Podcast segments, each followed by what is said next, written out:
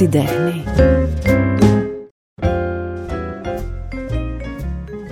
Για μένα και για τα χρόνια που υπάρχω σε αυτόν τον χώρο, ο Δημήτρης Μπάσης είναι μια ιδιαίτερη περίπτωση. Είναι ένας καλλιτέχνης που θαυμάζω πάρα πολύ, που ακολουθώ.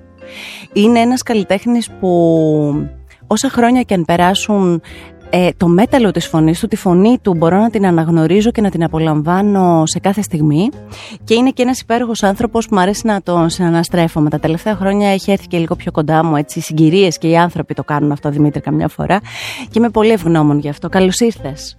Καλώς σε βρίσκω Γιώτα, χαίρομαι που είμαι εδώ. Επιτέλους. Επιτέλους, γιατί τον έχω κυνηγήσει πάρα πολύ. και... Ζητώ συγγνώμη, αλλά ήταν οι συγκυρίες τέτοιες. Μα είσαι πολυπράγμων. Είσαι καλλιτέχνης που κάνει πολλά πράγματα γύρω από την τέχνη του. Ναι, όντως. Έχω ένα ε, βαρύ πρόγραμμα. Κάποιοι άλλοι έχουν πιο βαρύ.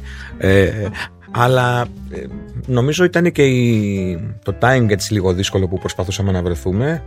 Αλλά νομίζω καλύτερα που βρεθήκαμε την καινούργια χρονιά. Νομίζω ότι είναι και πολύ μεγάλη τύχη μου γιατί το να πετύχεις και τον Δημήτρη Μπάση μέσα στη χρονιά που να είναι εντός Ελλάδας, γιατί κάνει από τις πιο, το έχω ξαναπεί αυτό, κάνει περιοδίες δυνατές στην άλλη άκρη της γης.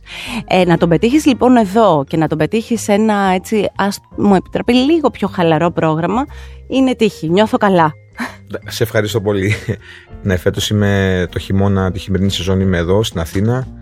Ε, είμαι στον Παραόντα. Κάνετε πολύ ωραίες εμφανίσεις σε ένα πρόγραμμα εκπληκτικό. Είμαι πολύ χαρούμενος γιατί αυτό που γίνεται φέτος ε, στον Παραόντα είναι αυτό που ήθελα που ονειρευόμουν να κάνω τα, ε, τα τελευταία χρόνια. Δηλαδή ήθελα να βρω έναν χώρο πολύ ωραίο στην Αθήνα, έναν χώρο που να συνδυάζει δύο πράγματα, να είναι και μουσική σκηνή, αλλά ταυτόχρονα να μην είναι και μουσική σκηνή, να θυμίζει και λίγο ε, έτσι μαγαζί, τη διασκέδαση, τη διασκέδαση ε, τις μεγάλες πίστες από τις οποίες εγώ έχω περάσει ε, σε μικρότερο μέγεθος. Οπότε έχει αυτό τον τέλειο συνδυασμό. Και ήθελα να κάνω αυτό με νέα παιδιά με συνεργάτες νέους και πάρα πολύ ταλαντούχος και έχω Έγινε αυτό τελείως ξαφνικά εκεί που είχα ε, σχεδιάσει άλλα πράγματα για το χειμώνα ξαφνικά έπεσε αυτή η πρώτη στο τραπέζι ε, και μαζί με τον Άγγελο Αδριανό, τη Βάλια Σομαράκη και την Καλλιόπη, τρία πολύ ταλαντούχα παιδιά, έχουμε κάνει ένα εξαιρετικό πρόγραμμα. Ε, είμαστε το χειμώνα εκεί και πραγματικά χαίρομαι πολύ γι' αυτό. Είναι από τα πράγματα που πραγματικά θα έχω να το λέω και για, το, για τα επόμενα χρόνια. Ότι ήταν ένα πολύ πετυχημένο πράγμα αυτό που κάνουμε εκεί. Ωστόσο, λοιπόν, γιατί έχω πάρα πολλά έτσι να πούμε, γιατί θα βάλω και έναν αστερίσκο εδώ. Δημήτρη, δεν αναλώνεσαι σε συνεντεύξεις. Δεν είσαι πολύ εύκολος. Σου... Δηλαδή, δεν, δεν έχω κουραστεί να σε ακούω να λες πράγματα όλα αυτά τα χρόνια. Θα σου λέγα ότι τι αποφεύγω κιόλα. Τώρα, όχι με μια διάθεση σνόπ απέναντι στα μέσα. Ίσα ίσα δεν νιώθω πολύ άνετα και όποτε κάνω κάτι είναι γιατί πραγματικά υπάρχει ανάγκη. Υπάρχει ανάγκη να, ε, να διαφημίσω ή να προβάλλω μια καινούργια συνεργασία, όπως καλή ώρα τώρα στο μαγαζί, στο, στον Παραόντα, ή ότι βγάζω ένα καινούργιο τραγούδι, άρα πρέπει να βγω και να, το, να, να μιλήσω. Γενικά δεν νιώθω την άνεση ε, να εκτίθεμαι σε, στο γυαλί, στο ραδιόφωνο πιο εύκολα. Το ραδιόφωνο μου αρέσει, είναι πιο μαγικό. Ε, αγαπώ πολύ το ραδιόφωνο. Όμως ό,τι έχει να κάνει με τηλεόραση, ε, εάν οι συνθήκες δεν είναι ιδανικές και αν η, μουσική, και αν η εκπομπή δεν είναι αμυγός μουσική εκπομπή, ε, λίγο το αποφεύγω, το, το ξανασκέφτομαι δύο-τρεις φορές. Πάντως ναι. εμάς μας αρέσει πάρα πολύ και το, στο εμάς βάζω πολλούς και καλούς συναδέλφους. Μας αρέσει πάρα πολύ να σε γνωρίσουμε περισσότερο γιατί είσαι από τους ανθρώπους που έχουν να πούν ιστορίες και νομίζω ότι οι ιστορίες που λες εμπνέουν και τους νέους ανθρώπους. Εγώ εκεί καταλήγω μελετώντας σε λίγο.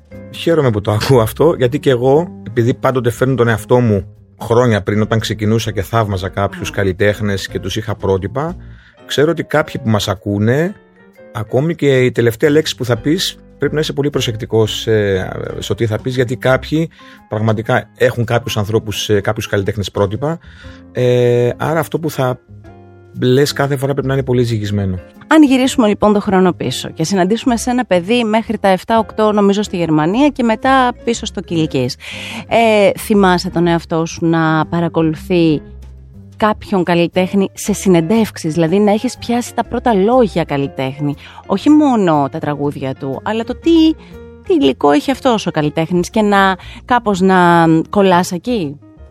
Κοίτα, ε, εγώ γύρισα από τη Γερμανία που οι γονείς μου ήταν μετανάστες σε ηλικία 8 ετών και άρχισα να ανακαλύπτω στην Ελλάδα τη μουσική, κάτι όμως που υπήρχε και από τη Γερμανία γιατί ε, μεγάλωσα σε ένα σπίτι που άκουγε πάρα πολύ τα λαϊκά τραγούδια, τα τραγούδια του Καζατζίδη, του Μπιθικότη, του Διονυσίου. Οπότε, ερχόμενος στην Ελλάδα, ασχολήθηκα με τη βυζαντινή μουσική. Πήγαινα στην εκκλησία και έψελνα. Άκουγα τους τραγουδιστές της εποχής μου. Και αυτοί ήταν ο Νταλάρας, η Αλεξίου, η Βιτάλη, η Γκλικερία, όλους αυτούς. Και ναι, ε, άκουγα πάρα πολύ τα τραγούδια τους, τους μελετούσα και μελετούσα τις συνεντεύξεις τους. Από τηλεόραση δεν υπήρχαν πολλά πράγματα, ότι υπήρχαν δύο κανάλια, έτσι. ΕΡΤ και ΕΝΕΔ. Τους παρακολουθούσα και τους ακολουθούσα με ένα δέος όλους αυτούς. Ναι. Και όταν. Γιατί θέλω να, σε αυτή τη συνέντευξη να πηγαίνουμε μπρος πίσω λίγο. δεν Ναι, θέλω. ναι, θέλω ναι. να το κάνουμε όπως όπως έρχεται στη ροή του λόγου μας. Ε, Α πούμε, με αυτό που μου λες, όταν ξεκίνησες να δουλεύεις με τους ανθρώπους αυτούς, χρόνια μετά, με μια ιστορία που θα την πούμε, όταν ε, ξεκίνησες να βρίσκεσαι κοντά τους, έκλεισες το μάτι έτσι λίγο στο αυτό το παιδί, το 10χρονο, το 12χρονο και Θα του σου- πες τα κατάφερες. Θα σου πω, ε, ποτέ δεν έχω πει τα κατάφερες, γιατί νομίζω ότι η διαδρομή στη μουσική είναι ένας, ε, είναι ένας μαραθώνιος που δεν ξέρεις που τελειώνει. Νομίζω ότι είναι μια διαδρομή ατέλειωτη. Όσο αντέχουν ε, οι βιολογικές σου δυνάμεις θέλεις να υπάρχεις στο χώρο. Αλλά επειδή έκανα όνειρα μικρός, δεν φανταζόμουν ποτέ ότι κάποια στιγμή τους τραγουδιστές που μελετούσα, τη Χάρης Αλεξίου και τον Ταλάρα, ότι κάποια στιγμή θα βρεθώ επί σκηνής μαζί τους. Και όταν το ε, 1998 έχω κάνει τους πρώτους μου δύο δίσκους και συνεργάζομαι με τη Χαρούλα στο Διογέννη Στούντιο.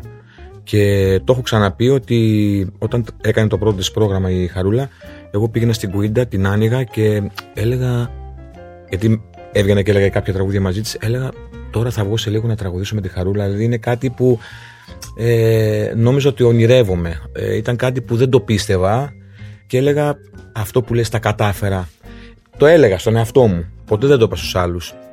Αλλά έλεγα τα κατάφερα.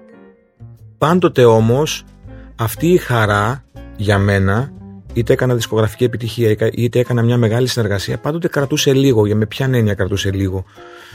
Πάντοτε έμπαινε μέσα μου το άγχος τι θα γίνει μετά. Αν αυτό που ζω τώρα θα κρατήσει αν αυτή η μεγάλη επιτυχία η δισκογραφική που έχω, ας πούμε, τους ψήθυρους καρδιάς θα κρατήσει, ή αν θα είμαι κι εγώ ένας τραγουδιστής του ενός τραγουδιού. Αυτός είναι τα λόγια που σου είπε ο Χρήστος Νικολόπουλος. Ναι. Σωστά. Όμως και από, από τη φύση μου ως χαρακτήρας είμαι ένας άνθρωπος Προσγειωμένος. προσγειωμένος και πάντοτε δεν αφήνω, δεν αφήνω τη χαρά να με πάρει. Ε, ξέρω ότι αυτό πρέπει να τελειώσει και να πας παρακάτω. Περίμενε τώρα, γιατί έχω πολλές ερωτήσεις από αυτά που λες. Θες να μου πεις ότι ένα παιδί που έχει παλέψει πολύ και το έχει παλέψει πολύ, δεν το λέω σαν κλισέ, αλλά μελετώντας τη ζωή σου και την πορεία σου, καταλαβαίνεις ότι είναι ένα παιδί που είχε όνειρα, που έβαλε στην άκρη ό,τι φαινόταν σαν εμπόδιο και πάλεψε πολύ με αξιοπρέπεια για να κάνει τον όνειρό του. Θες να μου πεις δηλαδή ότι όταν ήρθαν ε, οι μεγάλες επιτυχίες, για τραγούδια θα μιλήσουμε στην πορεία, τι ήταν τα χαμοπούλια στη ζωή σου ή τι ήταν η ψήθυρη καρδιάς. Αλλά θα πω όλο εκείνο το ρεύμα που σε έκανε, ας μου επιτραπεί, από τη μία μέρα στην άλλη πραγματικά πολύ γνωστό. Δεν υπήρξε στιγμή που, σαν παιδί, γιατί ήσουν και μικρός σε ηλικία, να το χαρείς και να πετάξεις τα σύννεφα. Και δεν είναι και φυσιολογικό αυτό. Όπως σου είπα, ναι, το χαιρόμουν και πετούσα στα σύννεφα, αλλά ταυτόχρονα είχα πάντοτε ανθρώπους γύρω που με προσγείωναν. Και από τη φύση μου είμαι και εγώ προσγειωμένος άνθρωπος, οπότε προσγειωνόμουν απότομα στην πραγματικότητα. Γιατί η πραγματικότητα τι λέει, ότι επιτυχία δεν είναι αυτό που ζεις τώρα. Ναι, είναι επιτυχία, αλλά επιτυχία ε, είναι όταν έχεις διάρκεια.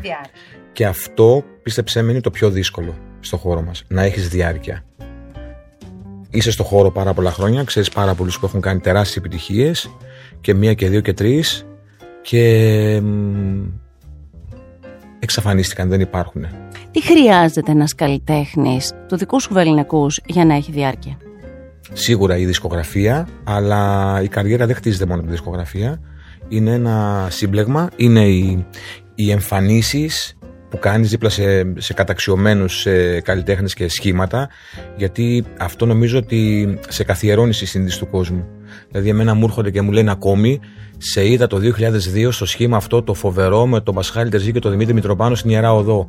Άρα αυτό στη συνείδηση του κόσμου έχει περάσει.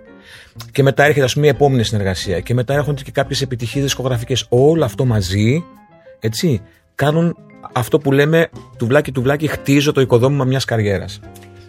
Θυμάμαι τα χρόνια που ήμουνα τότε σε ένα ελληνικό ραδιόφωνο, όχι σε αυτό που είμαι τώρα, νομίζω ήμουνα στο Λάμψη και έπαιζε, έπαιζαν τα τραγούδια σου ε, σε αυτό που λέμε στα ραδιόφωνα power play. Δηλαδή τα παίζαμε ξανά και ξανά. Εγώ έκανα τετράωρο όλα τα χρόνια στο ραδιόφωνο και έπαιζα πολλές φορές τα τραγούδια σου μέσα στο τετράωρο. Είμαι κι εγώ λοιπόν από αυτούς τους ανθρώπους που είχα πάει τη μητέρα μου ε, σε αυτό το σχήμα. Γιατί η μαμά μου ε, αγαπούσε πάρα πολύ και αγαπάει πάρα πολύ το Μπασχάλη Τερζή. Εγώ βαθιά ερωτευμένη με το Δημήτρη Μητροπάνο, με αυτό που είναι η φωνή του, η πορεία του και όλο αυτό που έβγαζε και πάνω στην, στη σκηνή, στην πίστα. Και ο Δημήτρης Μπάσης μαζί. Δημήτρη, όσα χρόνια και αν περάσουν, θα μας επιτρέπετε να θυμόμαστε αυτό το σχήμα; Ήταν ανυπέρβλητο. Δεν είμαι από αυτούς τους λίγο μεγαλύτερους που να σε έχω ζήσει και στην προηγούμενη πολύ μεγάλη σου στιγμή που ήταν με την... Με την Άλκηστη, πρωτοψάλτη, ήμουνα στη δράμα, ήταν τα πρώτα χρόνια που ερχόμουν. Δεν θυμάμαι. Μόλις ξεκίνησα και κατέβηκα ναι, Καθήνα. Ναι. ναι, ναι. Αλλά για μένα η πρώτη επαφή σοκαριστική μαζί σου και με όλο αυτό που ήταν αυτό το σχήμα δεν, δεν μπορεί να φύγει από τα μάτια μου. Αυτό το σχήμα ήταν το 2002, επειδή μιλάμε για το σχήμα Τερζής, Μητροπάνος και εγώ. Θα σου πω το εξής. Ήταν τόσο γενναιόδοροι και οι δύο, που ξαφνικά δύο τεράστιοι λαϊκοί τραγουδιστές με ιστορία και πορεία χρόνων, εγώ πολύ φρέσκος, έγινε μια μαρκίζα και με βάλανε ισότιμα στη μαρκίζα μαζί τους και επίσης κάναμε έναρξη και οι τρεις μαζί με ένα δικό μου τραγούδι που είχα στο το, το, το, το, το παιδιά. Ε, ένα τραγούδι από το δίσκο «Η ζωη ε, που το είπαμε και στο δίσκο μαζί. Συνοδοιπόρη φιλαράκια λέει το, το, ο στίχος του τραγουδιού. Και κάναμε έναρξη δηλαδή καλημέρα σας και οι τρεις πάνω στο, στο μαγαζί με ένα τραγούδι δικό μου. Ε, αυτό πώς λέγεται, αυτό λέγεται γενεοδορία. Αυτό λέγεται γενεοδορία λέγεται αναγνώριση για κάποιον ο οποίος έχει ένα ταλέντο άρα ξέρεις όλοι οι μεγάλοι πολλές φορές τους νεότερους βλέπουν και λίγο τον εαυτό τους. Και όταν έχεις πια κάνει μια τεράστια διαδρομή και πάρα πολλά χιλιόμετρα και είσαι και πολύ χορτασμένος γίνεσαι και πιο γενναιόδωρος με τους ταλαντούχους. Και οι δύο και ο Τρεζής και ο Μητροπάνος ήταν πάρα πολύ γενναιόδωροι με τους νέους όταν βλέπαν κάτι σε αυτούς εσύ το έχεις αυτό, μεγαλώνοντας. Το έχω, ναι. Το έχω. Το θεωρώ, θα έλεγα, ε, εντός εισαγωγικών, και το λέω με πολύ ειλικρίνη αυτό, το θεωρώ και λίγο χρέος. Δηλαδή, εάν δω έναν ταλαντούχο μπροστά μου, δεν πρέπει να το προσπεράσω έτσι αυτό. Πρέπει κάτι να κάνω γι' αυτό. Τώρα βέβαια, εγώ θα κάνω ό,τι μπορώ. Θα του δώσω χώρο σε έναν νέο που έχει πραγματικά ταλέντο. Από εκεί πέρα είναι και θέμα δικό του. Εγώ θέλω να πω ότι προσωπικά για μένα Δούλεψα πάρα πολύ, δεν με βοήθησε κανένα σύστημα, κανένας δεν πήρε να με βάλει, να με... Ό,τι έγινε έγινε από πολλή δουλειά, με όπλο θα έλεγα και το λέω έτσι με πολύ επίγνωση τώρα το ταλέντο μου. Πιστεύω ότι όποτε επιλέχθηκα σε κάποιο σχήμα ήταν γιατί τους έκανα για αυτό το σχήμα και όχι γιατί με φορέσανε. Και από εκεί και πέρα βήμα βήμα γίναν όλα και με τη γενναιοδωρία κάποιων ε, στο χώρο μας και λίγο η τύχη και λίγο το timing και λίγο και λίγο η εποχή με βοήθησε στο ξεκίνημα σου από όλα αυτά, από όλες αυτές τις ιστορίες που έχω διαβάσει, ε, που χαμογελάω πάρα πολύ γιατί έχω ξανακούσει περιπτώσεις που ένα σταθερό τηλέφωνο χτυπάει, μία μαμά σηκώνει το τηλέφωνο, αντί να ακούσει Κραουνάκη, ακούει και κακαουνάκι και ναι. δεν πειράζει, είναι οκ, γιατί φτάνει σε σένα και εσύ το μήνυμα το παίρνεις. Έχω ακούσει και άλλες ιστορίες εδώ που κάθεσαι έχουν έρθει άνθρωποι που έχουν πει τέτοιες ιστορίες με το ναι. κλασικό σταθερό που κι εγώ ήμασταν να χτυπήσει, ας πούμε, για κάτι. Τι θέλω να πω, ήταν κάποια πράγματα που μπορεί να ήταν τύχη, αλλά δείχνουν οι ιστορίες αυτές της ζωής σου ότι έχεις παλέψει για τις ευκαιρίες. Έχω παλέψει πολύ και όπως λέω το ταλέντο είναι η αρχή. Έτσι, είναι να, δει, να, να σε δει κάποιος, να του κάνεις κλικ και να γίνει το πρώτο, είναι το έναυσμα, δηλαδή να τον ψάξεις τον άλλον. Αυτός λες έχει ταλέντο. Από εκεί πέρα είναι καθαρά και στο, στην Αθηνά και χειρακίνη που λέμε έτσι. Ε, να κάνεις και εσύ αυτό που πρέπει. Στους γιους σου, ας πούμε, έχεις πει τώρα ότι ξέρετε κάτι, όταν εγώ χρειάστηκε από τη μία μέρα στην άλλη να έρθω για να με ακούσει η άλκη τη πρωτοψάλτη, έπρεπε να κάνω το stop για να έρθω από το βορρά στην Αθήνα και να Όχι, είμαι δεν τους, το εδώ. έχω, δεν τους το έχω πει. Δεν μιλάμε πολύ για μένα. Δεν είμαι από τους ανθρώπους που τραγουδάω μέσα στο σπίτι. Τα παιδιά μου δεν ασχολούνται πολύ με το Δημήτρη Μπάση. Ακούνε άλλη μουσική, ακούνε Δεν ξένη μπορεί να μουσική. μην έχουν αίσθηση όμως της δουλειάς του πατέρα του. Έχουν αίσθηση της δουλειάς του πατέρα τους, ξέρουν ότι λείπω, ξέρουν ότι δουλεύω ανάποδες ώρες από τους φυσιολογικούς ανθρώπους, αλλά δεν τους έχω πει τις ιστορίες μου, πώς έχω ξεκινήσει και όλα αυτά. Δεν ήρθε η ώρα. Ε, δεν αυτό θαυμάζομαι κιόλας. Όχι, άκου, εγώ το λέω, συγγνώμη κιόλας, αλλά το λέω γιατί νομίζω ότι αν ένας πατέρας κάτσει σε ένα γιο που ζούμε όλοι σε μια άλλη εποχή με περισσότερες ευκολίες, τα παιδιά όλων και εμείς ως παιδιά τα τελευταία χρόνια έχουμε, θα έχεις το αυτοκίνητό σου, θα, ο πατέρας θα προσπαθήσει να πάρει νωρίς το αυτοκίνητο στο γιο του και αυτά, αυτά που είναι η κοινωνία μας όπως προχωράει. Είναι πολύ ωραίο ένας πατέρας να εξηγήσει ότι ξέρετε κάτι όλα δεν είναι και πολύ δεδομένα και για να έρθω και να κλέψω αυτή την ευκαιρία, αν μη τι άλλο να με ακούσει ένας άνθρωπος που τότε ήταν για μένα ένα όνειρο ζωής, ε, χρειάστηκε να το παλέψω ένα τσικ παραπάνω. Σίγουρα όταν θα έρθει η ώρα, γιατί είναι μικρά τα παιδιά μου. Ε, είναι 10 ο mm. μικρός και 14 ο μεγάλος. Ε, θα τους πω ότι οι ευκαιρίες που σου δίνει η ζωή και, θα σου, και νομίζω σε όλους δίνει κάποιες ευκαιρίες πρέπει να τις πιάσεις από τα μαλλιά. Ναι. Ε, τότε ίσως να τους πω και τα δικά μου παραδείγματα. Επειδή έχουμε αναφερθεί πολύ, μου το έχουν πει και άλλοι αυτό για το, το stop. Δεν έγινε, για να μην φανώ και Βασιλάκης Καήλα που βγήκε με το stop να πάει στο, στην Αθήνα, ήταν η συγκυρία. Να μην έχω αυτοκίνητο, να είναι περίοδο της 6η Σεπτέμβριο, δηλαδή το τηλέφωνο που χτυπάει από τον γκραουνάκι. Ναι. Και η μάνα μου κατάλαβε κακαουνάκι και μου λέει, γιατί έπαιρνα στη μάνα μου τηλέφωνο κάθε δύο μέρες. Και λέω, Ελά, μάνα, τι γίνεται; Μου λέει, Σε πήρε ένας κακαουνάκι τηλέφωνο και άφησε ένα τηλέφωνο να τον πάρεις και κατάλαβε εγώ τι. Ναι, ναι, ναι.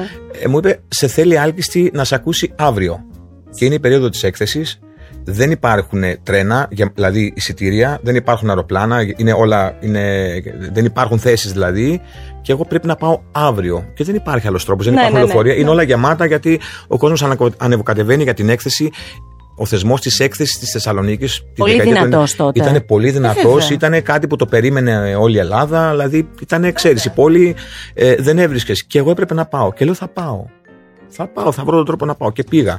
Πήγα και με άκουσε. Και νομίζω ότι ξεκίνησαν όλα από εκεί. Δηλαδή, δεν ξέρω πώς θα ήταν τα Η πράγματα. αλλιώς. στιγμή που τώρα πια που έχουν περάσει πάρα πολλά χρόνια και που πριν από ένα χρόνο περίπου ξαναβρεθήκατε με την πρωτοψάλτη σε περιοδία αν δεν κάνω λάθος η στιγμή λοιπόν αυτή πώς έχει καταγραφεί στην ψυχή σου θα πω; Δηλαδή η στιγμή που τραγούδησες μπροστά της και πόσα τραγούδια χρειάστηκε να σε ακούσει να πεις για να πει έλα και εσύ μαζί στην παρέα Τότε. Είπα, ε, Στο στούντιο στο τότε που στούντιο. πήγες. Πήγα στο Σιέρα, έγραφε το, τραγου- το δίσκο Ανθρώπων Έργα. Είχε κάνει διάλειμμα από την ηχογράφηση και ήταν ο, ο Γιώργος ο Ζαχαρίου ο μαέστρος, Μμμ. ο Κραουνάκης στο στούντιο, ε, η Λίνα, η Νικολακοπούλου Νικολακοπούλου. και ο Ανδρέας ο Πουτσινάς. Που σκηνοθετούσε Όλοι- που τις σκηνοθετούσε βραδιές. τις παραστα- Όλοι αυ- η, η Άλκησης έτσι έγραφε τα, τους δίσκους της. Τι Πήγαινε όλη η ωραία παρέα. όμως ε, Δημήτρη Όλοι αυτό. αυτοί δεν ήρθαν για να ακούσουν εμένα, αλλά επειδή είχαν και την επιμέλεια των προγραμμάτων στα live της Άλκης της, έτυχε να είναι εκεί, με ακούσαν, είπα δύο τραγούδια και μου είπαν Καλώς ήρθες στην παρέα μας. Τι Τόσο ωραία. απλά. Ναι.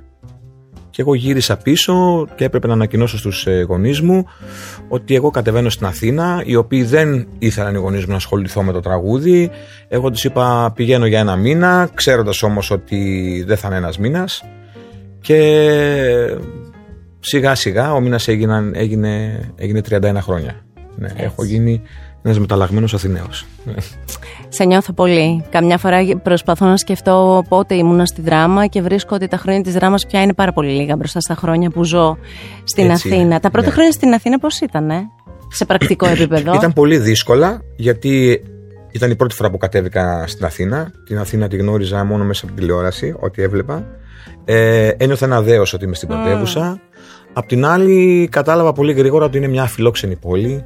Είναι μια πόλη που για να επιβιώσεις ε, πρέπει να το προσπαθείς πάρα πολύ.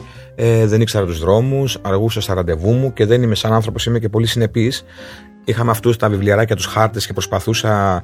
Μέχρι τόσο... να κυτρινήσουν τους κρατούσαμε αυτούς τους χάρτες, ναι, του κλασικούς. Ναι, αλλά σκέψτε τώρα για έναν που δεν ξέρει, ας πούμε, πού είναι η ομόνια και έπρεπε να.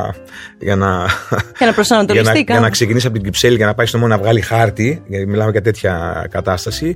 Ε, είναι δύσκολη αυτή η πόλη. Είναι δύσκολη, είναι αφιλόξενη, αλλά εντάξει, τα κατάφερα. Επειδή μου αρέσουν πάρα πολύ οι ιστορίες πίσω από τραγούδια, δηλαδή ζω για αυτές, είναι το αγαπημένο μου στα ραδιοφωνικά μου χρόνια, ε, σκέφτηκα ότι για να μπορούμε να πούμε πράγματα για την πορεία σου, θα μιλήσουμε για πέντε συν ένα τραγούδια. Και θα το κάνουμε έτσι για να πούμε, γιατί έτσι θα ξεδιπλωθούν πολλά. Έτσι ένιωσα χθες που το σκεφτόμουν. Είπα αυτό θα σου Δηλαδή, θα μου εξηγήσεις και εγώ θα. Λοιπόν, ε, το ξεκίνημα είπαμε ότι ο Κραουνάκης με την Άλκιστη και μια παρέα που ξεκινήσατε τότε και νομίζω ήταν και ο Κώστας ο Μακεδόνας μαζί και ήσασταν αυτή η παρέα που μόνο για καλό έγινε και δημιουργήθηκε για τα επόμενα χρόνια της δικής μας ζωής. Ε, έχει ξεκινήσει και αυτό. Μας. Και της δικής σας βεβαίως. Έχει ξεκινήσει λοιπόν αυτό. Εγώ λοιπόν θέλω να πω την, τον τίτλο που είναι ε, για μένα εμβληματικός για την πορεία σου και το ξεκίνημά σου. Τα χαμοπούλια. Θέλω να μου πεις, ξέρω ότι ο άνθρωπος που σου έδωσε αυτό το τραγούδι σημαίνει και πολλά για σένα από το ξεκίνημα ακόμη από τη Βέρεια, από τη Θεσσαλονίκη. Από τη, ναι, συγγνώμη, η Βέρεια ήταν κυλική, έκανα λάθος. Ποια είναι η ιστορία του τραγουδιού, εννοείς, έτσι. Ναι, πίσω για από... τα χαμοπούλια. Κοίταξε, και τι σημαίνει όλο αυτό, βέβαια, το ξεκίνημά σου που ήταν και πολύ Κατε... δυνατό. Κατεβαίνω εγώ. Καταρχήν, ο Φαλ... με το Φαλκόνι με συνδέει το εξής. Ο Φαλκόνης είναι πέρα από συνθέτης ε, τραγουδοποιός κτλ. Ε, είναι τραγουδιστής και τραγουδάει το 1991 στο κιλκης σε ένα μαγαζί επαρχιακό στην πόλη μου λοιπόν. Ε, κάνει σεζόν εκεί. Ναι. Οπότε εγώ ξεκινάω για πρώτη φορά ε, σε αυτό το μαγαζί. Πώς ξεκινάω; Είμαι σερβιτόρος σε, σε ένα μπαράκι στην, ε, στο Κιλκής και τα βράδια όταν ε, κλείνει το μαγαζί. Λες και ένα τραγούδι. Παίρνω από το DJ το, το μικρόφωνο που είχε ο DJ εκεί και τραγουδούσα για τους ε, 5-10 φίλους. Οπότε κάποια στιγμή σε αυτόν που, έχει το, που είχε το μαγαζί, το, ε, τα μπουζούκια τέλος πάντων, το λαϊβάδικο αυτό, του λένε ρε εσύ, εδώ έχουμε έναν που τραγουδάει πολύ καλά. Τους το σερβίρω και μου λέει: Ρε, εσύ λέει, έχουμε πρόβα μετά, δεν έρχεσαι απόγευμα. Να σε ακούσει εκεί ο μαέστρος και ο Φαλκόνης κλπ. Ε, λέω ναι.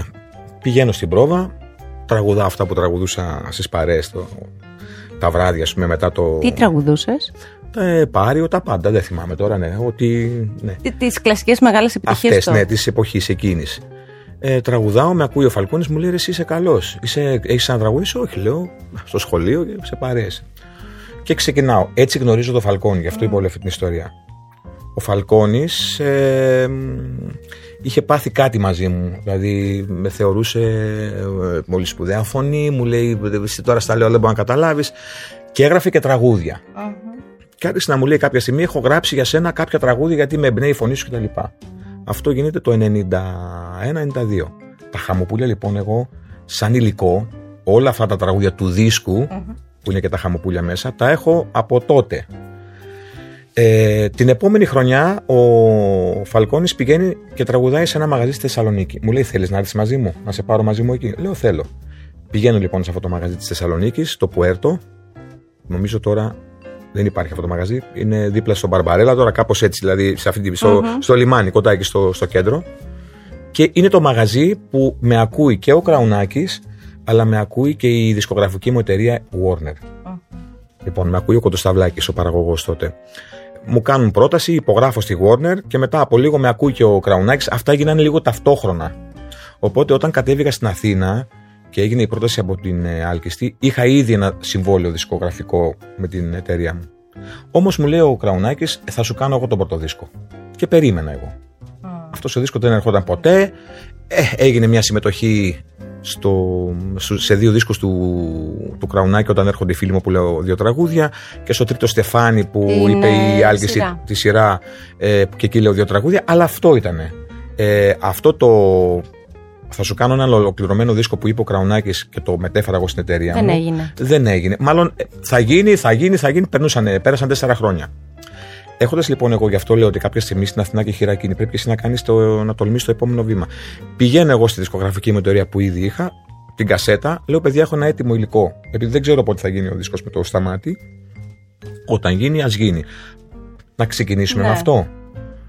Ακούνε τα, το υλικό, τα τραγούδια. Ήταν ένας πραγματικά, έχει, είχε πάρα, ακούστηκαν τα χαμοπούλια και το, και το πώς να πορευθώ σε αυτό το δίσκο. Αλλά τέλος πάντων είχε πάρα πολύ καλά τραγούδια και λέει η εταιρεία μου ναι. Γιατί να Mm. περιμένουμε. Έχουμε ένα πολύ καλό υλικό. Έτσι ξεκίνησαν τα χαμοπούλια. Τον Απρίλιο του 97 βγήκανε τα, βγήκε ο δίσκος με τη φόρα του ανέμου που εκεί ακούστηκαν τα χαμοπούλια και σήμερα μετά από 26 χρόνια είναι ένα τραγούδι κλασικό πια Μα το ζητάνε και συνέχεια τα χαμοπούλια. Είμαι σίγουρη ότι σου το ζητάνε. και χαίρομαι που το ακούω και από άλλους συναδέλφους που το τραγουδάνε και έξι μήνες μετά έγινε και το soundtrack ψήθυρη καρδιάς. Γίναν λίγο ταυτόχρονα αυτά. Μικρά τα όνειρα στη γη Τα βασανά μεγάλα Και δεν σκεφτήκαν οι θεοί Να χτίσουνε μια σκάλα Πάμε λοιπόν στους α, ψήθυρους καρδιάς. Αυτό τώρα έχουμε, και μαζί έχουμε μιλήσει γι' αυτό, για τον Χριστό Νικολόπουλο που σου είπε «Μπασάκι, αυτό είναι το λότο της ζωής σου», που εσύ το είπες, μπήκε σε μια σειρά που να μην γελιόμαστε, χωρίς social media, χωρίς την κατάσταση του σήμερα. Ήταν μια σειρά που έκανε το 70 και το 72% της τηλεθέασης. Και Ρεκόρ. ρεκόρ τηλεθέασης, ναι. τηλεθέασης και γενικά ήταν η στιγμή που εσύ γίνεσαι πια, δηλαδή η φωνή σου ταυτίζεται με το σύριαλ και το τραγούδι πια παίζει είναι αυτή η συνθήκη που σου έλεγα και πριν, παίζει στα ραδιόφωνα ασταμάτητα. Η Είσαι ψήφη- δράμα ή έχεις έρθει; Έχω έρθει, ήταν το 97. Εφτά. Έχω 97, έρθει, ήρθα το... με τότε. Μόλις είχα έρθει. Φοιτήτρια τότε με τον α, Νίκο Μαστοράκη δούλευα στο ραδιόφωνο και μετά συνέχισα και στα υπόλοιπα. Ε, φοιτήτρια δημοσιογραφίας. Το θυμάμαι, το θυμάμαι σαν τώρα. Παίζε, έπαιζε ατελείωτα και παντού.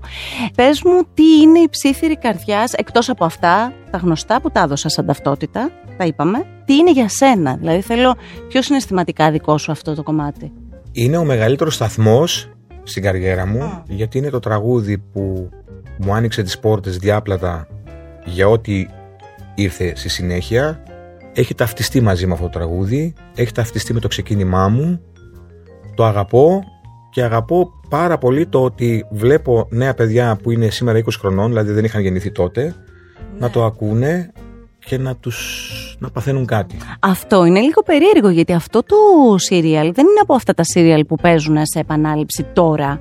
Παίχτηκε Δηλαδή- μετά από ένα χρόνο νομίζω σε επανάληψη, δεν ξαναπαίχτηκε ποτέ. Ναι, δηλαδή θέλω να πω δεν είναι το, το soundtrack από το παραπέντε που παίζει συνέχεια και που και τα 15 χρόνια τώρα επειδή το βλέπουν το Ναι, ακούνε. ναι. Αυτό εννοώ. Είναι περίεργο, είναι η δύναμη του τραγουδιού. Ακριβώς. Το οποίο όλοι λένε ότι το σύριαλ βοήθησε το τραγούδι, αλλά και το τραγούδι βοήθησε Ναι. το σύριαλ. Το ένα βοήθησε το άλλο. Έχω ταυτιστεί με αυτό το τραγούδι. Όπως σου λέω, είναι, το θεωρώ από τους μεγαλύτερους σταθμούς στην καριέρα μου. Αν έχω δύο-τρεις σταθμούς που είναι η συνεργασία μου με τον Μίκη Θοδωράκη, η συνεργασία μου με τον, Θο- με τον Νικολόπουλο, αυτό το τραγούδι. Δηλαδή, έχω κάποιους σταθμούς στην καριέρα μου που Που πραγματικά αναβοσβήνουνε. που αναβοσβήνω και είναι ο, η φάρη μου, ας πούμε. Τι να σου πω, πώς έγινε αυτό το τραγούδι, είμαι με τον Νικολόπουλο. Έχω τελειώσει πια ένα κύκλο συνεργασίας με την, ε, με την Πρωτοψάλτη και την ομάδα αυτή. Έχει τελειώσει αυτό το πράγμα γιατί υπήρχε και πριν από μένα. Η Λεωφόρο Α, Λεωφόρο Β με αυτές οι μουσικές παραστάσεις της άλκης της. Και εγώ πρέπει να δω τι θα κάνω. Και περνάω από οντισιόν. Δεν έχω κάνει δίσκο με το σταμάτη Κραουνάκη που περίμενα. Έχω κάνει όμως, μόλις έχω κάνει αυτό το δίσκο με τα χαμοπούλια, έχω τη δισκογραφική μου εταιρεία που με πιστεύει πάρα πολύ, έχει ξεκινήσει το τραγούδι να παίζεται και με συστήνει ο Δημήτρης Μαριολάς, ένας μουσικός, ο πατέρας της Αβέρεια Μαριολά. Μιλάει στον Νικολόπουλο, λέει να ακούσει ένα τραγουδιστή, γιατί αυτοί κάναν το σχήμα στη, στη Μέδουσα με τον ε, σχήμα Χρήσο Νικολόπουλος, Γιάννης Πανός, Κατερίνα Κούκα. Με ακούει και Μπήκε στο μπήκα, σχήμα. μπήκα στο σχήμα. Και έτσι γνώρισα τον Νικολόπουλο. Θέλω να μου πεις με δικά σου λόγια, δηλαδή αυτό που εσύ νιώθεις για τον Χρήστο Νικολόπουλο, δηλαδή η, η γνωριμία σου με αυτόν τον άνθρωπο και η διάρκεια της σχέσης σας, γιατί είναι μια σχέση η οποία ευτυχώς καλά κρατεί. Είναι μια σχέση πάρα πολύ δυνατή. Είναι μια σχέση, θα έλεγα, μικρού και μεγάλου αδερφού, ε, πατέρα και γιου. Ε, ένας άνθρωπος που όχι μόνο μου έδωσε τη μεγαλύτερη μου επιτυχία και ένα διαβατήριο για να μπω στο χώρο και κατά κάποιο τρόπο σιγά σιγά να καθιερωθώ γιατί έτσι ξεκίνησε το, η ιστορία μαζί μου ε, είναι και αυτός που με βοήθησε να διαχειριστώ αυτή την επιτυχία γιατί η επιτυχία, για να την περιγράψω, επειδή γι' αυτό σου λέω αν είχες έρθει στην ε, Αθήνα, ήταν μια τεράστια, Τεράστια. επιτυχία. Ήταν τρομακτική με την έννοια ότι δεν διαχειρίζεται εύκολα αυτό το πράγμα. Είναι αυτό που λες. Κοιμάμαι τη μια μέρα, ξυπνάω την άλλη μέρα και είναι όλα διαφορετικά. Κοιμάμαι τη μία μέρα και με ξέρουν οι φίλοι μου και η οικογένειά μου και η παρέα μου και η μουσική με τους οποίους συναναστρέφομαι και την επόμενη μέρα με ξέρει όλη η Ελλάδα. Ξεκινάει, ας πούμε, το πρώτο επεισόδιο στο serial και ψάχνουν να βρούνε ποιος είναι αυτός που λέει το τραγούδι των τίτλων. Στο δεύτερο επεισόδιο, πολύ γρήγορα, έχει βγει το soundtrack. Στο τρίτο επεισόδιο έχει γίνει το βίντεο κλιπ, άρα η φάτσα μου αναγνωρίζεται και ταυτίζεται. Α, αυτός είναι που ακούμε. Και όλα γίνονται πολύ γρήγορα. Δηλαδή, κάθε εβδομάδα γίνεται και κάτι συναρπαστικό με αυτή την ιστορία που λέγεται ψήθυρη καρδιάς. Δηλαδή, περνάνε τρεις εβδομάδες γίνεται απονομή χρυσού, περνάνε πέντε εβδομάδες γίνεται απονομή πλατινένιου, περνάνε 7 εβδομάδες γίνεται διπλού πλατινένιου. Γίνεται ένα πράγμα που, που γιγαντώνεται και δεν μπορώ να Η το ελέγξω. ισορροπία σου ποια ήταν εκείνη την περίοδο; Η ισορροπία μου καταρχήν εκείνη την περίοδο είναι ότι ο Χρήστος Νικολόπουλος είναι ένας άνθρωπος που με προσγειώνει γιατί μου λέει με ονόματα, ε, μεγάλα ονόματα ε, της εποχής εκείνης και πιο παλιά που με ένα τραγούδι γίνανε και μετά εξαφανιστήκανε. Μου λέει ότι πρόσεχε, εγώ θα είμαι δίπλα σου αλλά πρέπει και εσύ να κάνεις κάτι. Τώρα πρέπει να αποδείξω ότι το, δεν είσαι ο τραγουδιστής του του ενός τραγουδιού ότι θα κάνουμε και τον επόμενο δίσκο και θα κάνεις επιτυχία και κάναμε τον επόμενο δίσκο και κάναμε επιτυχία ε, όχι την επιτυχία των ψιθύρων, γιατί αυτά γίνονται μία φορά. Αλλά κάναμε το δίσκο σε ανοιχτού ουρανούς που ακούστηκε το τώρα μένω μόνος μου, το λίγο, δηλαδή τραγούδια κλασικά που υπάρχουν μέχρι σήμερα, δηλαδή ε, είναι διαχρονικά. Ε, ήταν ο άνθρωπος που με προσγείωσε. Δεν ξέρω πώς μπορείς να διαχειριστείς μια τόσο μεγάλη επιτυχία. Γι' αυτό και είμαι από τους ανθρώπους που κατανοώ όταν λένε ο τάδε την ψώνησε, καραβάλει στο καλάμι. Ναι, ρε παιδιά, είναι, δεν είναι δύσκολο να το καβαλήσει στο καλάμι. Είναι πολύ λαμπερός ο χώρος μας. Τι πρέπει, τι δεν πρέπει, στιγμή δεν σκέφτηκα Εγώ μέχρι θανάτου σε ερωτεύτηκα Σε σένα ναι με πάνε όλα τα βήματα Κι ας είναι να περάσω σαράντα κύματα Απλά το καλό είναι, ακόμη και αν το έχεις καβαλήσει, αυτό το καλάμι, το περιβόητο, μ, γρήγορα να το αφήσεις στην άκρη. Δηλαδή Κοίταξε, με κα- αν- να, να μην σε πάρει και σε Το απογειώσει. θέμα είναι να μην και- πέσεις. Και Να το πέσεις αφήσεις στην άκρη, γιατί αν πέσεις δεν σηκώνεσαι. Βέβαια. Το θέμα είναι να το αφήσεις στην άκρη το καλάμι και να προσγειωθείς χωρίς να έχεις πέσει, γιατί αν πέσεις δεν σηκώνεσαι. Αυτό είναι το. η ιστορία. Ε, ανέφερες το τραγούδι το λίγο, που εμένα είναι ένα από τα πολύ πολύ αγαπημένα μου.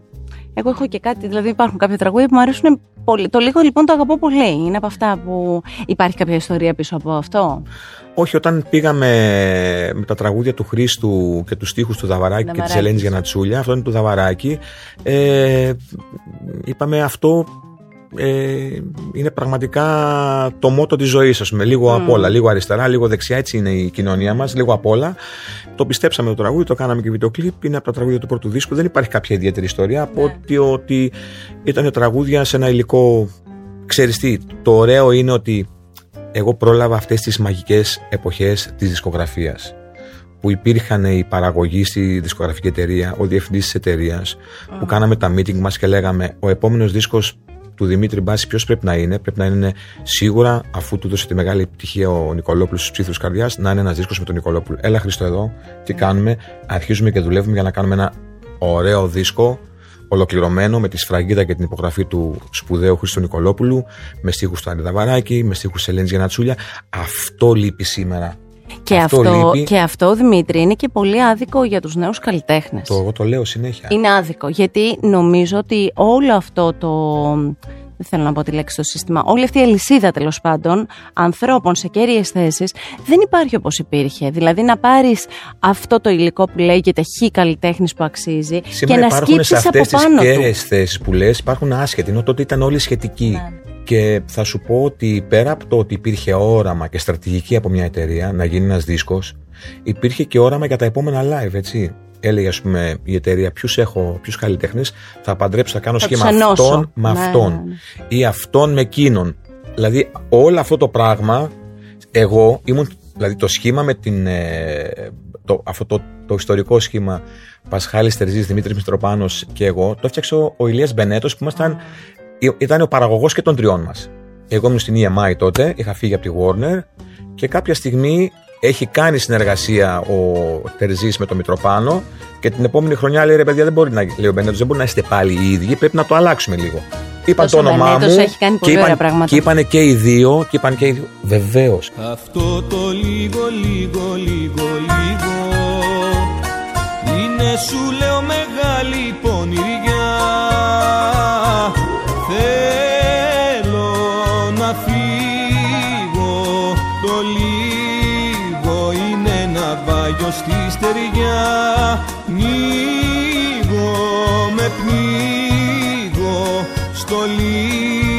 λίγο σε μια γουλιά Σπασμένο καράβι.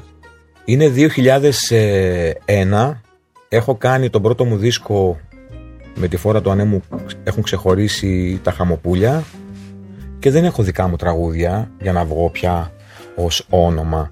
Ε, συνεργάζομαι με τον Κώστα Μακεδόνα ε, και πρέπει να, όταν δεν έχεις, ξέρεις, δική σου δισκογραφία και έχεις ένα-δύο τραγούδια μόνο, ε, σκέφτεσαι πώς θα φτιάξω το πρώτο μου πρόγραμμα. Οπότε παίρνω το τραγούδι Σπασμένο καράβι και λέω: Παιδιά, λέω στο μαέστρο τότε, στο Παπαχρυσούδη, θα το διασκευάσουμε αυτό. Το κάνουμε πιο ηλεκτρικό, θα το δώσουμε μια έτσι ροκ ε, ηχόχρωμα, ηλεκτρική κιθάρα. Αυτό το κάνουμε και βλέπω ότι άρεσε στον κόσμο αυτό. Ρε, εσύ που το θυμήθηκες αυτό κτλ.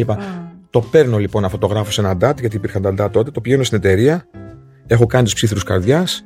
Μ' αγαπάνε στην εταιρεία γιατί έχουμε κάνει τρομακτική επιτυχία με τους ψήθυρους. Και τους λέω: Παιδιά, θέλω να βγάλω ένα single αυτό.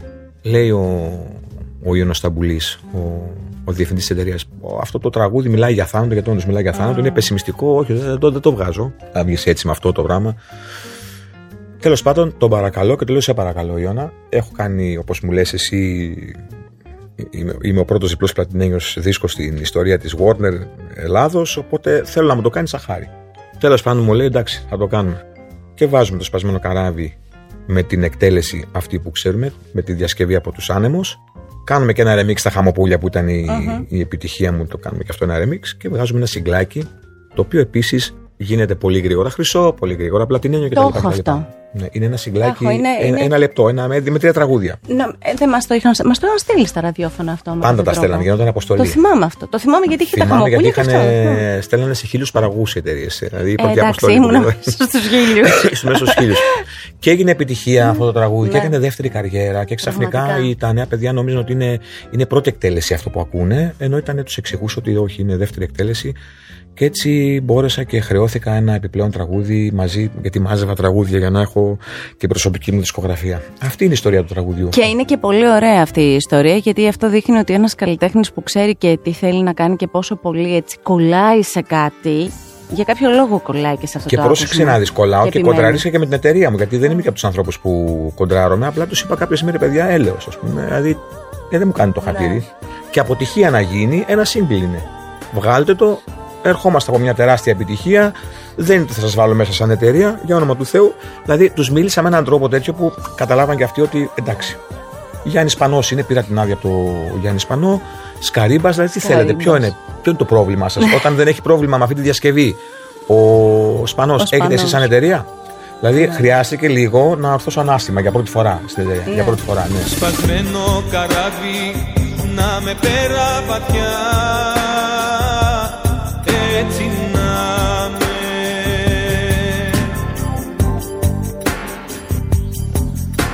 με δίχως κατάρτια με δίχως πανιά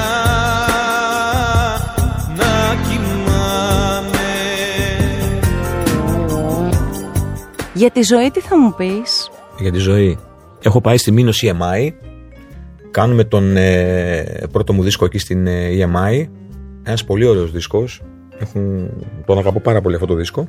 Και μάλιστα δεν είχε και τίτλο ο δίσκος. Είπε η εταιρεία, θα είναι, ο τίτλος θα είναι το όνομά σου. Δημήτρης Μπάσης. Έτσι. Λέω, ό,τι πείτε. Ε, είναι, έχει τελειώσει ο δίσκος, γίνεται η μίξη και με παίρνει τηλέφωνο ο Μπενέτος και μου λέει Ετοιμάζεται να βγει ο δίσκος. Έχουμε το σουξέ του δίσκου. Τι εννοείς έχουμε; Ε, μου ήρθε ένα τραγούδι τώρα Πιανού δεν θα το ξέρεις. Η στίχνη του γράψα, αλλά δηλαδή, συγγνώμη του λέω, τόσο καιρό δηλαδή πάμε να. Δεν έχουμε το σουξέ. Βγάζαμε ένα δίσκο χωρίς να έχουμε το, την επιτυχία. Όχι, μου λέει τώρα ήρθε η επιτυχία. Μπαίνω μέσα, ο δίσκος είναι να βγει. Έτσι, πα- πηγαίνει για μάστερ. Το λέω αυτό το τραγούδι και όντως ήταν ε, το, τρα- το, το τραγούδι που ξεχώρισε. είναι από αυτό που ρε παιδί μου ξέρεις ε, έρχεται εκείνη τη στιγμή κάτι γίνεται δεν ξέρω βέβαια αν Μπορεί να ξεχωρίζει κάποιο άλλο τραγούδι, αν δεν υπήρχε αυτό με Ναι, αλλά, αλλά κοίταξε έγινε. πάλι, κύκλο κάνει η κουβέντα. Είναι αυτό που λέγαμε για τις δισκογραφικές εταιρείες και τους ανθρώπους που δούλευαν τότε. Γιατί ο Ηλίας είναι ένας άνθρωπος που εδώ αναφέρεται πάρα πολύ. Βέβαια και προσωπικός φίλος τον εκτιμώ πάρα πολύ. Αλλά εδώ υπάρχουν πολλοί άνθρωποι. Πολλοί. Συγκεκριμένοι άνθρωποι που έρχονται και που αναφέρονται στις επιλογές του Ηλία και του κάθε Ηλία που ήξερε τη δουλειά Είμαστε του Είμαστε τυχεροί κάποιοι άνθρωποι που βρέθηκε στο δρόμο μας ένας παραγωγός σαν τον Μπενέτο. Mm. Κάποιοι άλλοι γνώρισαν τον Θεοφίλου, ναι. τον Γιώργο Μακράκη. Αυτοί οι άνθρωποι πραγματικά σε κοιτάζανε στη σκηνή επάνω και είχαν, ε, είχαν, είχαν σχεδιάσει ε, πώς θα σε δουλέψουν για τα επόμενα ναι. χρόνια. Μόνο που σε ακούγανε, μόνο που σε βλέπανε. Ε, Εγώ ήμουν τυχερός γιατί έπεσα στα χέρια ενός παραγωγού που χρωστώ πάρα πολλά. Ένα κομμάτι δηλαδή, αν έγραφα ένα βιβλίο, υπήρχε ένα κεφάλαιο ε, στον Ηλία Μπενέτο γιατί κάναμε λίγα πράγματα, αλλά πολύ ουσιαστικά. Και η συνεργασία μου, γιατί εγώ το Μητροπάνο από εκεί το γνώρισα και δούλεψα με το Μητροπάνο μια δεκαετία με κάποια διαλύματα ενδιάμεσα. Ε, αλλά ήταν από τους ανθρώπους που πραγματικά ξέρανε τη δισκογραφία, ο Ηλίας, και εγώ τυχερός που βρέθηκα στο δρόμο του, βρέθηκε στο δρόμο μου. Αυτό λείπει σήμερα. Αυτό λείπει από την εποχή αυτή. Δηλαδή αναπολώ την εποχή ε, δεν αναπολώ τόσο το, το φυσικό φορέα, το, το, το άλμπουμ, το CD, το, το δίσκο, όσο το μηχανισμό που πια δεν υπάρχει. Και το νιάξιμο που ήταν γύρω από τους ε, καλλιτέχνες. Η ζωή ξεκινά δυνατά και πατάς αλλούς γαλαξίες Συγχωρεί τους πολύ τολμηρούς, τους τρελούς και τις αξίες Η ζωή Τρέχει με τη φωτός ο καιρός δεν την τρομάζει Προχωρεί και για αγάπες παλιές ούτε που το κουβεντιάζει Είπα θα μιλήσουμε για πέντε συνένα τραγούδια. Το συνένα το κρατάω λίγο γιατί είναι το, το, το τώρα σου και θα πούμε τι είναι αυτό. Επειδή ανέφερες δύο-τρεις φορές το Δημήτρη Μητροπάνο, να πω ότι είσαι από τους καλλιτέχνες που τον τιμάς τα βράδια που εμφανίζεσαι. Δεν θα μιλήσω για τις συναυλίες και για όλα τα αφιερώματα και όλα αυτά που, ε, στα οποία είσαι παρόν, αλλά και στο μαγαζί που εμφανίζεσαι και τα λόγια που λες, αλλά και η σειρά των τραγουδιών και γενικά νιώθουμε όλοι ότι κάπου εκεί είναι και ο Δημήτρης Μητροπάνος. Ένας από τους σταθμούς στην καριέρα μου θεωρώ ότι είναι και ο Μητροπάνος. Θεωρώ πολύ μεγάλη στιγμή το ότι βρέθηκα βρέθηκε στο δρόμο μου και κάναμε αυτή τη συνεργασία. Είδα πάρα πολλά μέσα από αυτή την συνεργασία και μέσα από τον άνθρωπο Δημήτρη Μητροπάνο. Νιώθω χρέος να τραγουδώ τα τραγούδια του και γιατί τον αγάπησα πάρα πολύ και γιατί ήταν πολύ γενναιόδωρος για μένα και γιατί νομίζω ότι και οι επόμενες γενιές πρέπει να μάθουν ποιος είναι ο Δημήτρης Μητροπάνος. Και παρόλο που τα παιδιά μου δεν ασχολούνται με μένα, με τα τραγούδια μου, με ψάχνουν στο YouTube, δεν θα ξεχάσω ποτέ ο μικρός μου γιος όταν ήταν 5 χρονών και τυχαία άκουγε στο ραδιόφωνο ε, Μητροπάνο έλεγε στη γυναίκα μου «Μαμά, όταν ακούω αυτόν τον τραγουδιστή θέλω να γίνω τραγουδιστής». Αλήθεια; Ένα, ναι. Ε, δηλαδή ήταν, του έκανε τόσο εντύπωση αυτή η ιδιαίτερη χρειά του Μητροπάνου. Οπότε ναι, έχουν περάσει 11 χρόνια από τότε που έφυγε ο, ο Δημήτρης. Είχαμε μια σχέση για 10 χρόνια, από το 2002 μέχρι το 2012. Πραγματικά είναι ένας άνθρωπος που εμένα μου λείπει πολύ. Πιστεύω ότι αν δεν έφευγε γιατί έφυγε νωρίς, έφυγε στα 62 του, στα 63 του, θα είχε πάρα πολλά να δώσει σε αυτό που λέμε ελληνική δισκογραφία και θα τον τιμώ μέχρι που να σταματήσω να τραγουδάω. Μια άλλη σχέση πολύ σημαντική στη ζωή σου είναι αυτή με το Μίκη Θεοδωράκη. Τίμησες και τιμάς και θα τιμάς για πάντα και ζωντανή πάντα η σχέση αυτή. Και εσύ πολύ ιδιαίτερη παρουσία δίπλα στο Μίκη, εν, εννοώ και εν ζωή, δηλαδή ήσουν επιλογή του. Ναι. Ε, εσύ θα μας πεις για όλο αυτό. Αυτό το μεγάλο κεφάλαιο που Ο σε συνοδεύει. Ο Μίκης είναι ένα από τα μεγαλύτερα κεφάλαια. Αν θα έβαζα μια ιεραρχία στην ε, διαδρομή μου, σαφώς ξεκινάνε όλα από τον Χρήσο Νικολόπουλο και από τις επιτυχίες που μου έδωσε και... αλλά από εκεί πέρα το επόμενο μεγάλο μου κεφάλαιο είναι ο Μίκης Σοδωράκης γιατί ε, τον Μίκη το γνώρισα το 99 με άκουσε σε μια συναυλία που έγινε προς τιμή του στο φεστιβάλ Μανώλης Καλομήρης στη Σάμο και ήρθε και στα παρασκήνια να ήμασταν στη συναυλία αυτή εγώ, ο Κότσιρας, η Αλέξια και η Σωτηρία Λεωνάρδου και ήρθε και μας είπε συγχαρητήρια. Εγώ θεώρησα ότι είναι μια φιλοφρόνηση ενός συνθέτη που έρχεται να ευχαριστήσει τους ανθρώπους, τους καλλιτέχνες που τον τίμησαν και που είπαν τα τραγούδια του. Ε, μου είπε, Μικρέ, εσύ έχεις πάρα πολύ ωραία λαϊκή φωνή. Θα μπορούσες να πεις πολύ ωραία το τραγούδι του νεκρού αδερφού. Το τραγούδι του νεκρού αδερφού είναι ένα από τα σπουδαία έργα του Μίκη Θοδωράκη. Το θεώρησα μια φιλοφρόνηση εγώ της στιγμής. Ότι εντάξει, το είπε γιατί κάτι έπρεπε να μας πει. Και όμως μετά από 7 μήνες ε, με πήρε τηλέφωνο η γραμματέα του και μου λέει: Θα στέλνει ο κύριος Μίκης να, να, να έρθει να, να, να σας δίνει. Όπως καταλαβαίνεις, ε, με τρέμαν τα πόδια μου, πήγα στο σπίτι του, ε, μου λέει: Κοίταξε να δεις, ε, μου αρέσει πάρα πολύ η φωνή σου.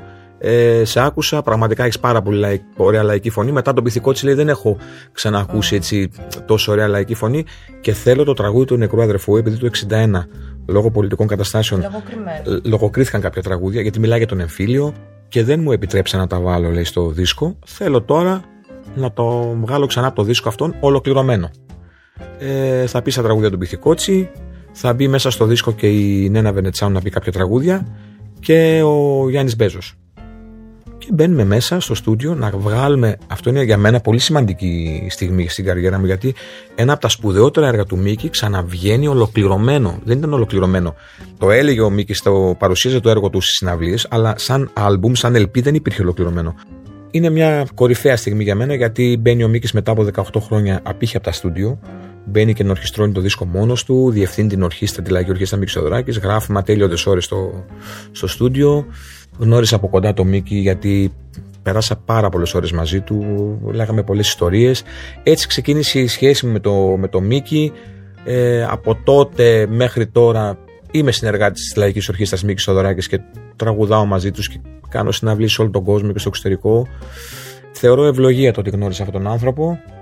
Το ότι μπορώ να λέω στους γιους μου και στους νεότερους τι ήταν αυτός ο, ο σπουδαίος Έλληνας.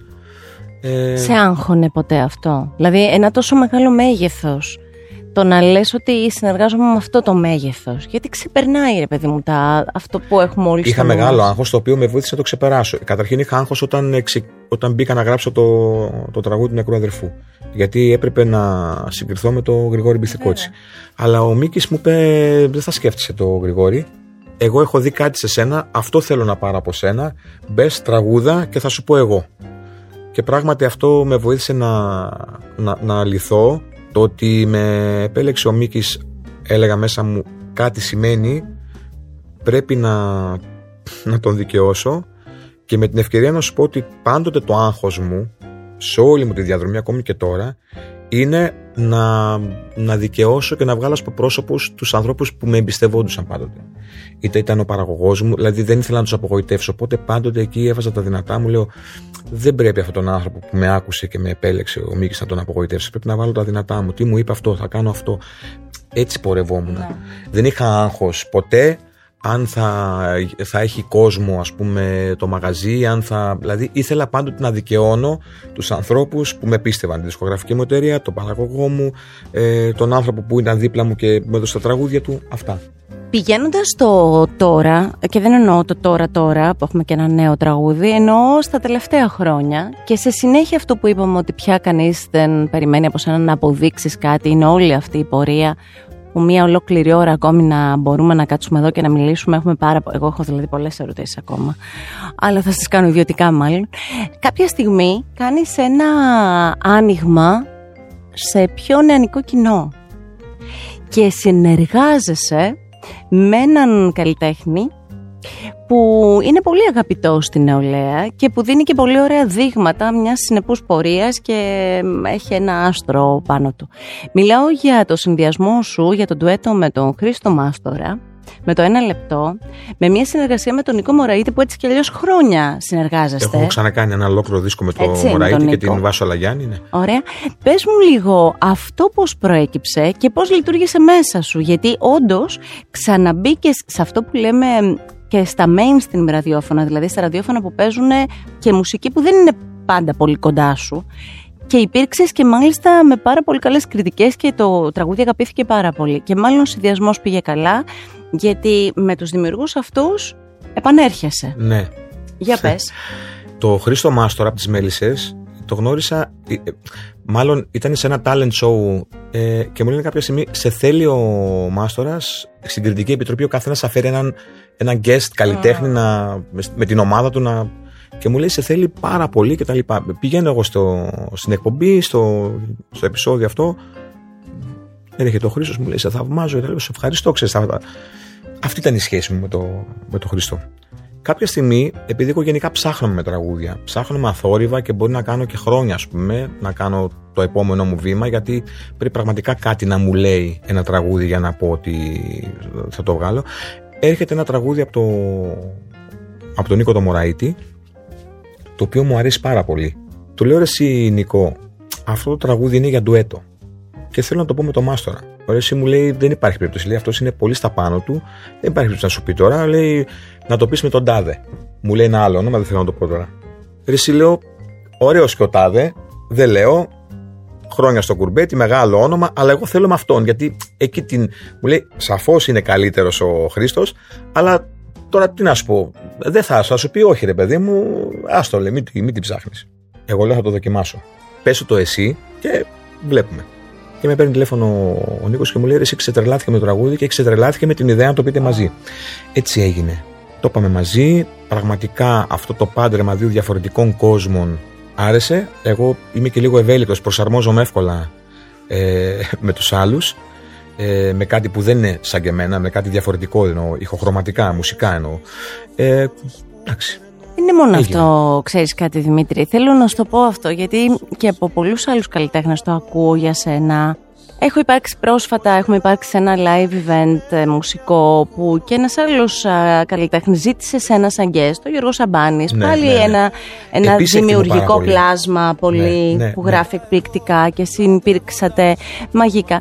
Έχεις και μία αξιοπρέπεια και είσαι και ένας άνθρωπος που είσαι λίγο, ξέρεις τι, θα, θα σου φανεί, θα σου πω πώς το έχω στο νου μου φτάνεις σε ένα άλλο κομμάτι που σε λίγα χρόνια θα είναι λίγο πιο legend κατάσταση. Δηλαδή είναι ο Μπάσης. Αυτός είναι ο Μπάσης, είναι ένα κεφάλαιο μόνο του. Εσύ, επειδή είσαι και νέος άνθρωπος, μπορεί να σου φαίνεται κάπως αυτό, αλλά για τους νέους καλλιτέχνες είσαι μια κατηγορία εκεί, μόνος σου. Οπότε σε αντιμετωπίζουν και με ένα τέτοιο τρόπο. Όταν το χέρι